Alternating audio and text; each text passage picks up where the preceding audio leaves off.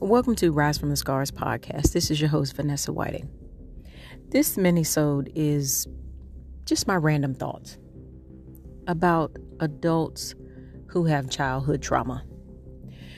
Just want to remind all of the adults we all have some form of trauma, whether it's major or minor in our life. But we have to remember that our parents did the best that they knew how with what they had. Parenting does not come with a manual. Every child is different, every situation is different.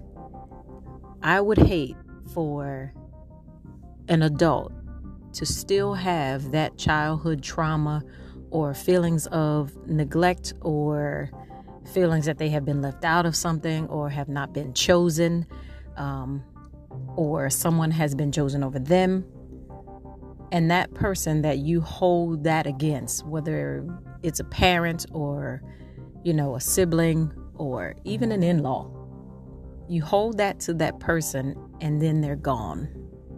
There is no way to say i'm sorry. There's no way of getting back any of the words that you could have said in the moment.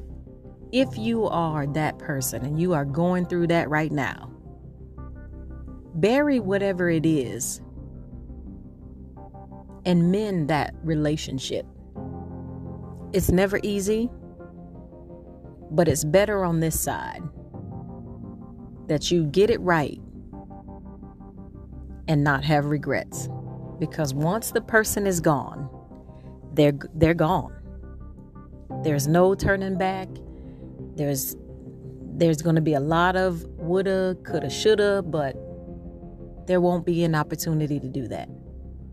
So if you have an opportunity now, do it.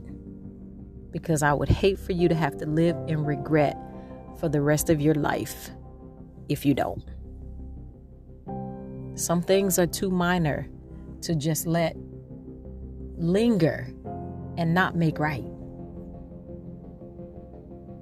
And it's painful when you don't.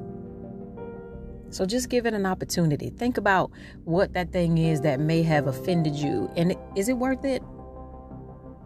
Is it really worth it? Let your love run deeper than the offense because you may not get another opportunity to make it right.